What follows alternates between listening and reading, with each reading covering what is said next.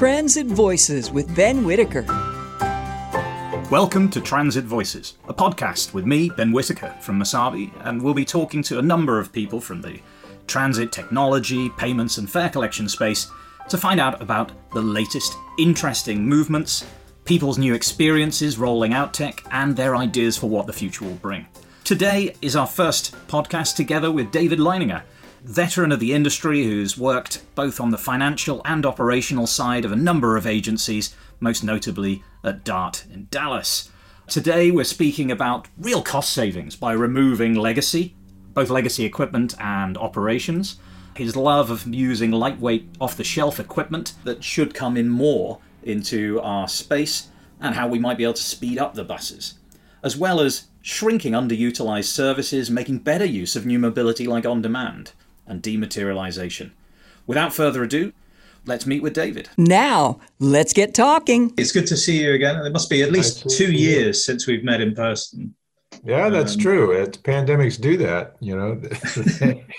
they, they have a way of interfering uh, for sure. But uh, as it worked out, somebody told me, well, I didn't have any excuse when Dart asked me to come back and be their interim CEO for about, it was about a little bit less than a year. So that's how I occupied most of my time this last in 21. So 22 is, is turning out to be a little bit better. It's great to be called in for that kind of favor. To drop in as president after such a tenure as CFO is, is fantastic. it was flattering, uh, uh, obviously, and, and better than having been unceremoniously booted, for sure. I'm, I'm doing a little bit of help for another small agency here. They they literally lost all their executives about three or four months ago, and so everybody's operating as an interim. So I'm I stepped in for the next couple months on a part time basis as uh, interim CFO, just help them pay their bills. Which agency is that? it's called uh, DCTA, Denton County Transit Authority. It's one of the three transit agencies here. It's the smallest of the three. Uh, they do have a uh, commuter rail operation. DART leased them a 21 mile section of rail, and then they built that uh, about 10 years ago.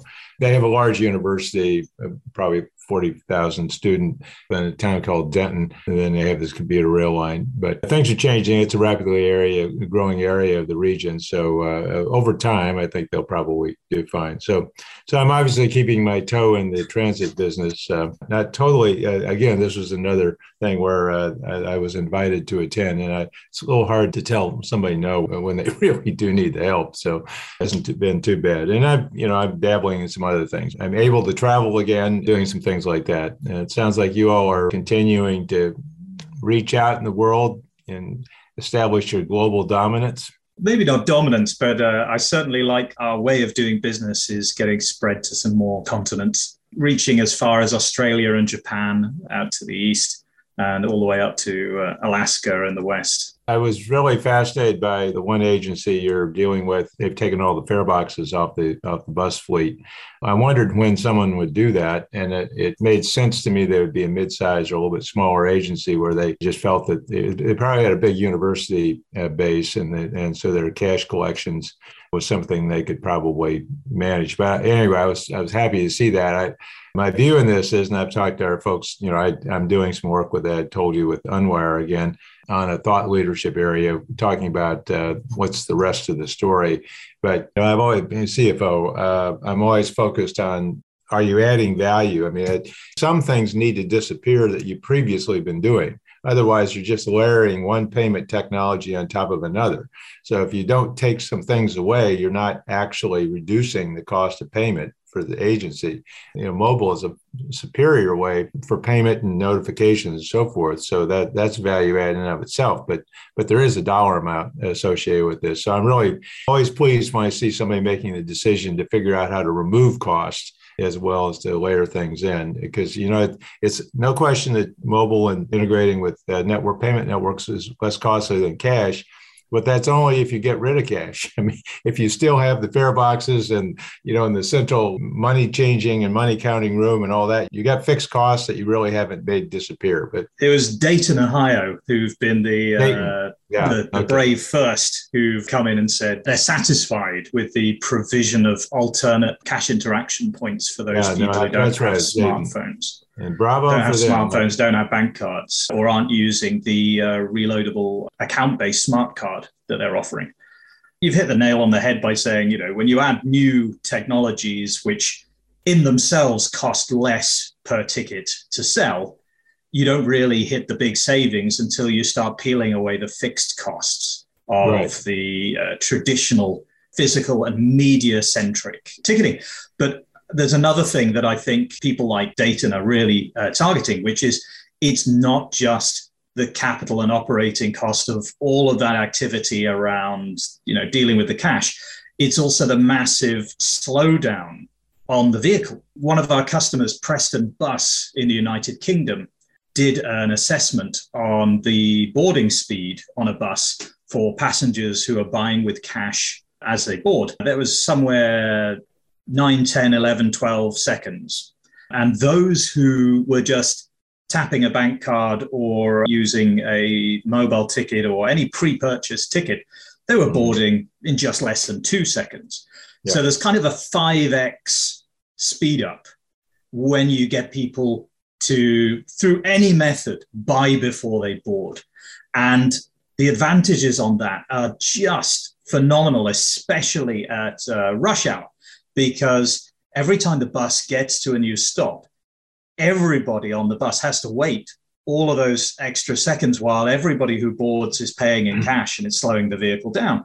If you get everybody to board with a pre purchase ticket, whether it's a mobile ticket or a bank card or a preloaded ticket or a receipt paper pass they bought at a convenience store network, then all of them are boarding in under two seconds. And it means the entire bus goes back into traveling. One of the criticisms of bus traffic is that because you're in the middle of traffic and the traffic flow, so anything you do to extend time is, is a negative. Of course, when you're referencing areas that have very high ridership and uh, so forth, then these kinds of boarding times become hugely important. Uh, in mid-sized markets uh, where you really don't have that very often, you really have to look at some other benefits to really make it all make sense. Uh, the power of the mobile platform in terms of not just payments, but also notifications and messaging and real time to your customers, which is a huge convenience. One of the big issues that we see, is, uh, certainly I've seen across the country, is you know weather is such a factor, and letting people know you know what the issues are. It's not only traffic, but weather can rear up its ugly head in a matter of minutes sometimes, and so that it affects ridership and, and bus routes and all that.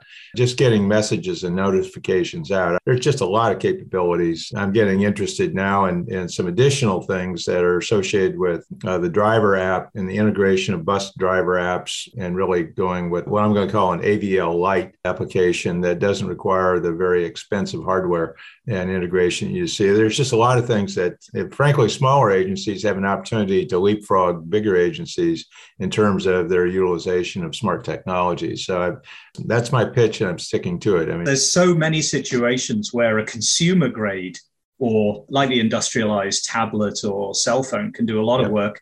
We've seen them being used very effectively in paratransit and yeah. dial a ride where yeah. you don't need a whole bus MDT mobile data terminal with you know That's the right. huge uh, temperature ranges, you can just clip in to a vehicle holder a, a, tablet and have it do that, and have something that you could just replace from from Walmart if it if it goes because it doesn't have a huge complex onboarding process to install an app and log it in. Exactly. Um, now, now the other thing that's uh, that's happening, and it's happening at a pretty rapid pace. I was surprised. The shift to on demand for ex-urban areas. You know, DART started removing fixed transit from some of their outer areas of the service area and replacing that with on demand. And it's a mix of modes. It's using Uber, Lyft, uh, uh, small shuttles, and so forth.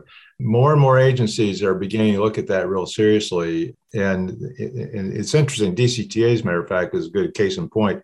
They're on demand. It's almost like uh, doubled or tripled in terms of utilization just this last year they've consciously said we're going to shrink our fixed route to those areas where you can get high frequency routes. So, so the bus is really valuable for the people who want, really want to use that mode. And then they're, then they're flipping over and extending on demand for most of the ex-urban area. And then in combination with that, they've got the commuter rail. So they, they're, they're really what I would call more a very representative emerging metropolitan agency. I love it when people use the right kind of mobility provision in the right context. You As go. you say, right. on a high frequency main corridor in and out of a town, fixed route bus, the geometry can't be beaten by anything else. A simple number of people that you can get on a vehicle, put it down a BRT route, it's going to beat pretty much everything else other than commuter rail and something Right. dedicated like light rail. But when you get out into the boonies or if you're late at night, people really need mobility options. And not all of those categories of people can pay for uh, their own private taxis every night.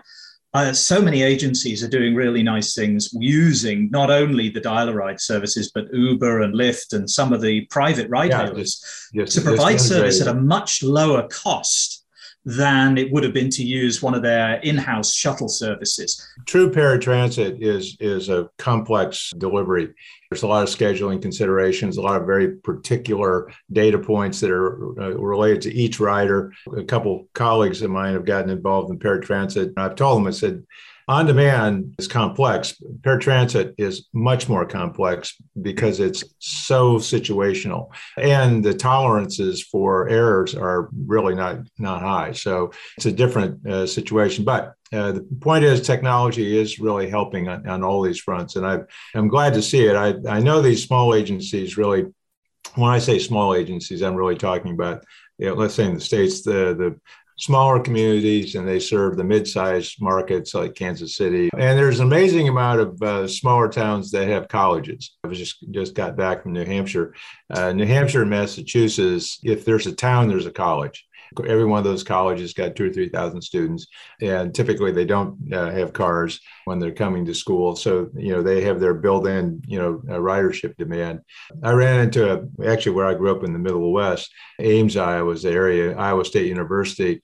Uh, they have a, a public bus system there, and I, I, and I looked at it, it was uh, they were they were grossing about seven million dollars, and their fare box uh, cash fare box uh, was about ninety four thousand and, and that's very representative.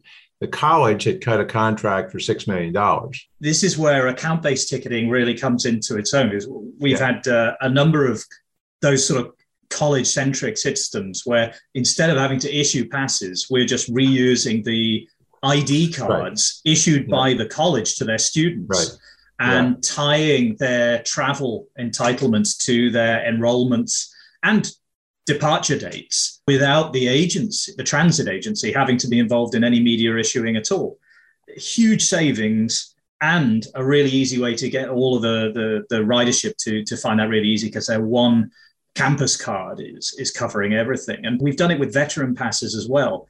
When we introduced uh, mobile, you know, back in 2011, 12, that time frame, one thing I concluded was that we needed to to put everything we could on mobile. Uh, which, uh, and when I looked at how many corporate passes we had, big employer passes, Texas Instruments, big universities, big medical complexes, and so forth. If we didn't do that, we weren't going to get the numbers. We weren't going to get the utilization rates and the total counts that we needed to make this thing worthwhile. So that for me, that was always a given that we and and the employers were quick to say perfect because we were tired of handing out all these physical passes or working through technology on making you know, things link up. So it, it worked out well. And you know, it's and nothing about that's gotten worse. The, the other thing that I've noticed, which I and uh, you guys have been actively involved in, and I'm seeing now that it, it, more and more uh, people are pushing for it on the agency side, is to get digital validation, uh, not just visual, but also actual electronic validation at the validator with mobile. I know you guys, you know, have done that, uh, and we're working on that several years ago. What I think has also come along that customers really love that is a, a cheaper delivery method is contactless EMV and open yeah. loop. Both tapping your phone as an Apple Pay or Android Pay or tapping your bank card, because across Europe, contactless bank cards have been issued for quite some time. In the USA, that's now the rollout is, is really hitting the, uh, the mainstream. And that has the advantage of not really having an interface or a setup or a registration or yeah. uh, anything local. You can just turn up in any city and start tapping around and, and have that work. I was interested in a comment you made on a LinkedIn story where you were leaning in on the idea that closed cards, the kind of proprietary card still was going to be a major or the main fare product, whereas the, the European view very much is that uh, closed cards will become a, a, small niche for just a few, you know, concessionary and, and, and less standard user groups, whereas contactless EMV really will become the mainstream. And I, I, was just wanting to understand a bit more about why you see the, the closed cards remaining mainstream rather than diminishing in the face of contactless EMV and open loop. We did a lot of focus groups, and I've been, been involved some others uh, away from Dart on this question again from the writer standpoint about what what is it that's important to them and then what is it that's important to the agencies the problem with open loop philosophically is that it gets in the way of the know your customer know your writer i mean if you've got anonymous users uh, who are just uh, tapping on and, and playing. It takes some work to really figure out if that's a regular writer rod. Uh, there's no question you can figure it out. As you tokenize the cards, you're getting the same token every time a person rides around. And so you're figuring out if that's someone who's turned up for just a week long visit and they've tapped around very easily, well, or if it's someone that they're doing it regularly. You're, you're figuring out that card one, two, three, four is showing up regularly. You don't know who one, two, three, four is. I don't have your phone number. I don't have your email. I don't have anything. So glad you visited. Glad you used. And and I, you know, my observation. First of all, the technology is really not quite there. It's going to take a while in the states uh, to get the uniformity of platforms. But the second thing is is that that particular convenience of just tapping and on is really good for an occasional writer of your system visitor from another town who's, who's, in for a sporting event, or even somebody who didn't ride your system very much, who uh, is going to a sporting event or some arts festival, or something like that. Uh, that's a very convenient thing to do. And they don't really want to register. And they don't want you to know who they are because uh, they're not going to be around that much. And so they're not going to be looking for notices and all that what we saw in the focus groups, and I saw this re- repeatedly, was that there's a lot of people who basically think about things in terms of I, have got a transit account. My wife, my kids, we're all using it, and I kind of have a budget for how I'm using that. And I, I really want to know who's got cards. I want to know how they're using the cards. That's a different issue than, again, for a lot of families, this came up repeatedly. The, the two most frequent things that came up early on were the family account question and uh, receipts. you know, years ago, we didn't uh, appreciate how important receipts were to a lot of people because uh, you know if if it's a dollar and a half, they want to get reimbursed if it's a re- if they're eligible for it. But my only point is is is not that that's not a wonderful thing and, and convenience and tapping and so forth. But there's there's a lot of people for whom that really doesn't get them what they want. If I want notices, if I want to know about on time and all that sort of stuff, I really don't want to have to flip between apps to do it. One of my criticisms of, of WMATA and what they've just implemented with Apple, I like the implementation. It's a closed loop uh, using uh, the Apple system for you load value in the card you don't have to activate the phone et cetera you, you know the process but it's cumbersome because you have to switch to another app to really look at schedules and you, and you actually have to switch to another app if you really want notifications. That can't be purposeful. I mean, that can't be where they want. That's not their end state. They're going to solve that. But so my only point is that there's an absolute role for a registration process and a know your customer program that benefit for, loyalty purposes, rewards. There's a variety of things that that offers you you don't get with an anonymous system. Now, so anonymous is fine. Now the take up rate and it's it's really not fair to say the take up rates are indicative of what's going on. Take up rates uh, in uh, in Dart, for example, on open payment, even when it was purposely introduced during the state fair, were very low and that's with a lot of notification, a lot of advertising. But that's because people are not used to even seeing it. So let's let's give Europe props and say you are so far ahead of us on this. You know, you're you're a decade, maybe a generation ahead of us on the use of these cards. But there's a real place for closed loop registered cards that really focus on customer fulfillment and uh, and customer facing solutions. My only point is I agree that convenience and contactless and so forth has a lot of merit. it's a great use for an occasional rider, and it's a great use for for a regular rider if that's if they if they don't really have uh, different patterns, and and you have frequency of service that's good enough that frankly you don't really worry about schedules all that much. I'm not I'm not suggesting it's not a bad way to do things. Probably it allows you to generate some back of the hand, uh, house standards that are a little bit more efficient as well. So I'm, I'm not arguing that. I'm just saying that there is a role for a registered system in a closed loop, not physically a closed card per se. That's not really where my mind was in that. But that was that's my argument. I that if I, I think that I can produce an experience for riders who prefer it to give them a way to register to give them uh, some benefits that I, otherwise well, I, I, I don't disagree that some riders gain huge benefits from registering. I just uh, i wouldn't link those to the need for a closed card. I think that the closed card is a, a different thing that's not related to whether or not card, card, card to me is an evil concept. I don't like the word card because it that that conjures up inventories. Uh, yes, exactly. You know, special yeah. purpose uh, facilities yeah. to warehouse these things, uh, distribution networks that you have to yeah. figure out. I do not like the idea of cards. I absolutely love the idea of relying on people's cards. My my view going forward is that transit agency issued cards really should reduce down to for people that don't have smartphones, that don't have contactless bank cards, basically concession groups and the unbanked who don't have mobile phones or other ID cards. So it should be a kind of minority need to have the agency pay for inventory, pay for cards and customization, and take the inventory and, and, and issue it to someone and do all the after service. And the vast majority of normally able people or people with phones and people with uh, bank cards, they should all be using their own media and they can all choose to register it and have a more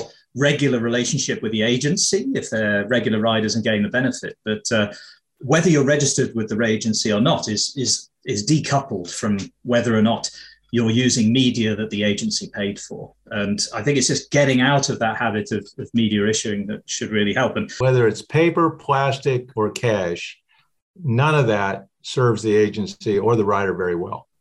Getting to a digital uh, solution, uh, which relies uh, therefore either on uh, cards you already have but offered by somebody else or using your mobile platform. Clearly that's where you want to keep your mindset. I agree with that. And and i've been talking to the dart folks that i had purposely bought a inexpensive, least expensive, not inexpensive, the least expensive fare box that we could use with the expectation mm-hmm. that we would phase them out. Didn't even want mag stripe on them. I just would just make them uh, single ride, cash only, not issuing any paper or anything, and then hopefully they'll migrate away. Well, what's happened is is that because of timing of things, paper tickets are continuing to be issued, and that's a bad thing because if you issue paper ticketing in a fare box on a bus, people are used to that. That's a behavior that they've gotten used to. Now you got to wean them off of it. But but paper, plastic, or cash, I'm not a fan uh, of any of those if they're if they're agency related yeah, we definitely want to reduce inventory for the agency. You're listening to Transit Voices Boondoggle versus the Underdog. One thing that I'd love to get your view on before we wrap up in transit and in technology generally, there are always some technologies that get overhyped way beyond their ability to do useful things. And occasionally we see things that even though they've had pilots that haven't delivered well, they get a number more pilots and everybody does pilots of them and they still don't do very much these are the boondoggles that you know occasionally we have to stand up and say you know the emperor's not wearing any clothes or this thing isn't ready yet let it sit for a bit longer but there's also the underdogs the the, the unsung heroes the bits of technology that are, are gradually getting a bit better and maybe need more prime time so i'd love to, to, to hear your your current pick from the hype cycle of what you'd call the boondoggle that needs to go away for a bit uh, and also your your, un- your underdog that you think needs a bit more airtime? Well, in terms of a solution that I've seen that I really like, it's actually a, a passenger amenity solution. Basically, it's an addressable battery powered display uh, that can be mounted at bus stops uh, by the thousands that's digitally addressable uh, to a particular zone or even to a particular pole. Because frankly, uh, uh, riders very often the first thing they do is they look up and, and if there's a digital display and it tells them if it's on time next bus arriving that sort of thing i've, I've seen a couple uh, implementations that it's it's very very useful from a writer's perspective and I, I like that as a product. I think it's uh, it just has to do all those things. It, it are those those wonderful digital paper kind of e-ink things? So it's not even a glowing display and it only takes yeah. a little bit of power when it updates. Yeah that's fantastic and it doesn't yeah really and, good. and you, there's no wiring, no electric, no no Wi-Fi that's uh, linked that's wired in. It's it's all cellular and so forth. I like that solution because of uh, the ease of deployment and the and the specific way it, it really addresses uh, rider interest.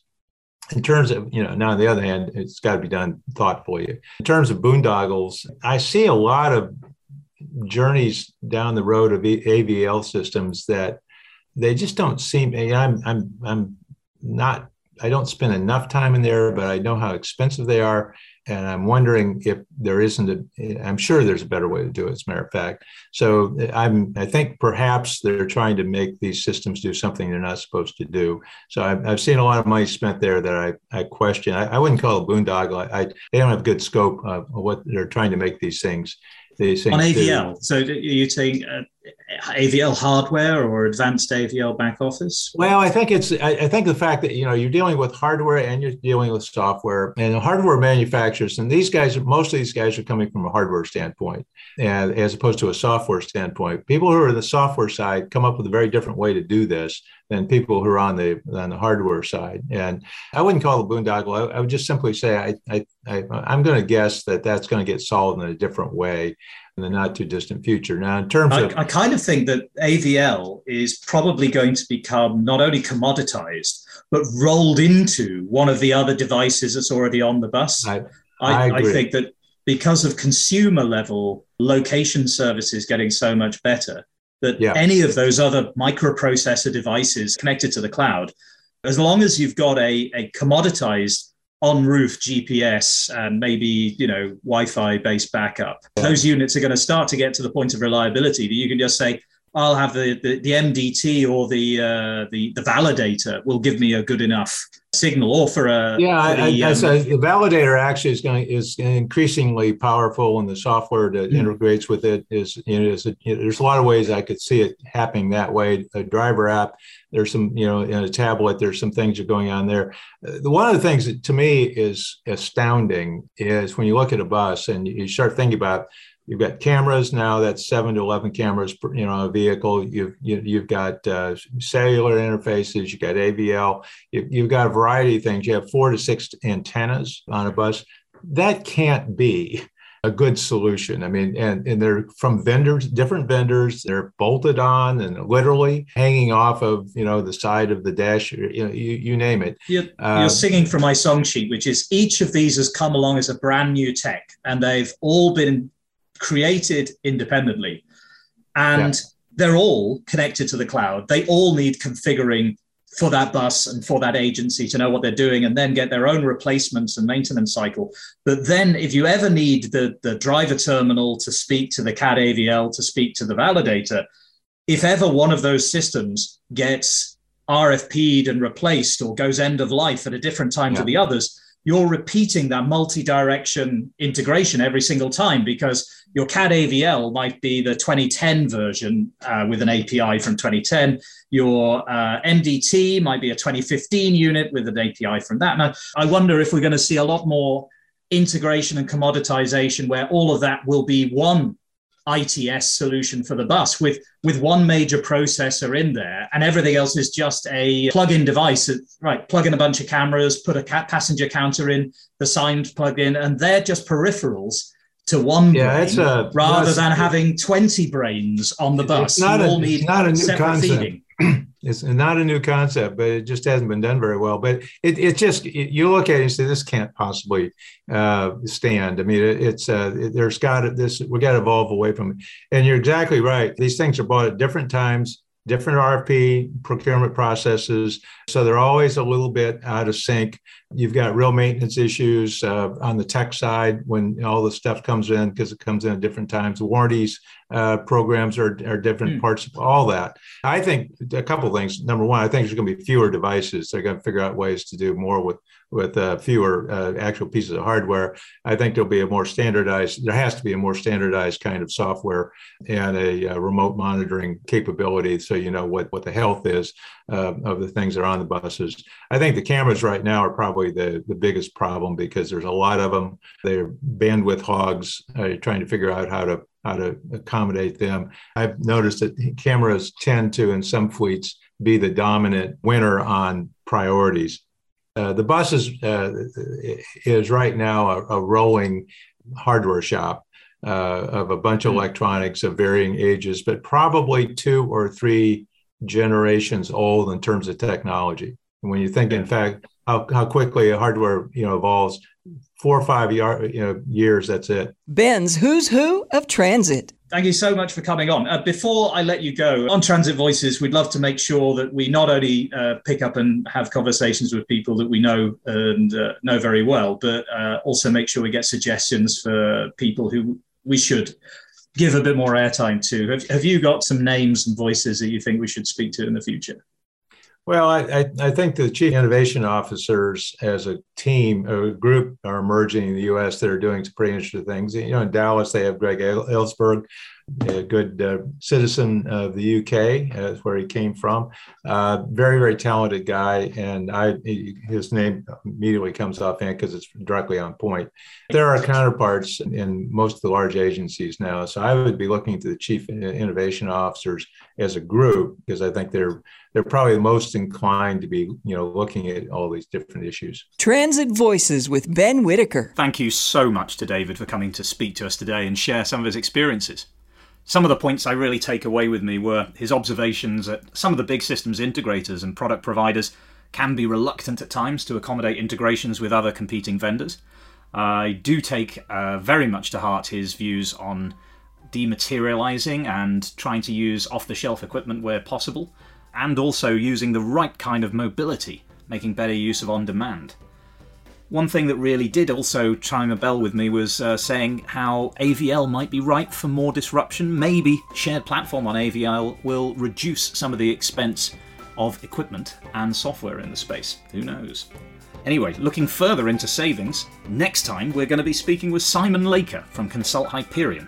Consult Hyperion have just completed a survey and bit of research into the whole life cycle cost of fare collection, looking at the comparison between legacy delivery models on bespoke design build and on the new approach of shared software platforms. So if you want to find out more about that, tune in next time on Transit Voices.